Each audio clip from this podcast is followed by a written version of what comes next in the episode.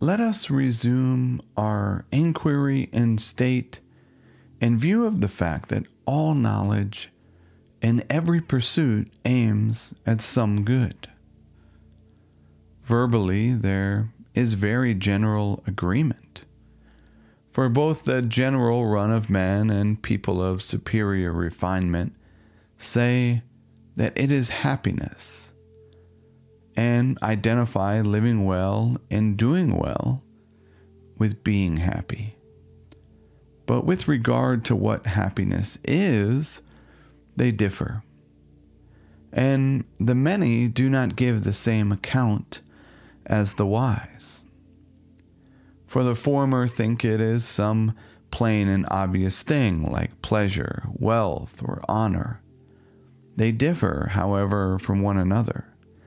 And often, even the same man identifies it with different things with health when he is ill, with wealth when he is poor. But conscious of their ignorance, they admire those who proclaim some great ideal that is above their comprehension.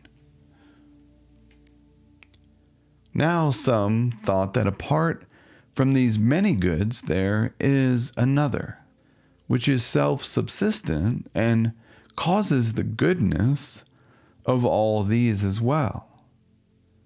To examine all the opinions that have been held were perhaps somewhat fruitless, even to examine those that are most prevalent or that seem to be arguable. Let us not fail to notice, however, that there is a difference between arguments from and those to the first principles.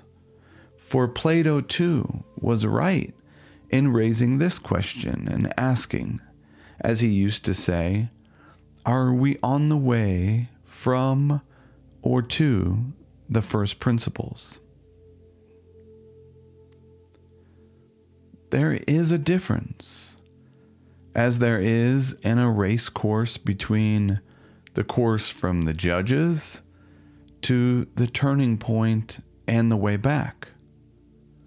For while we must begin with what is known, things are objects of knowledge in two senses some to us, some without qualification. Presumably, then, we must begin with things known to us.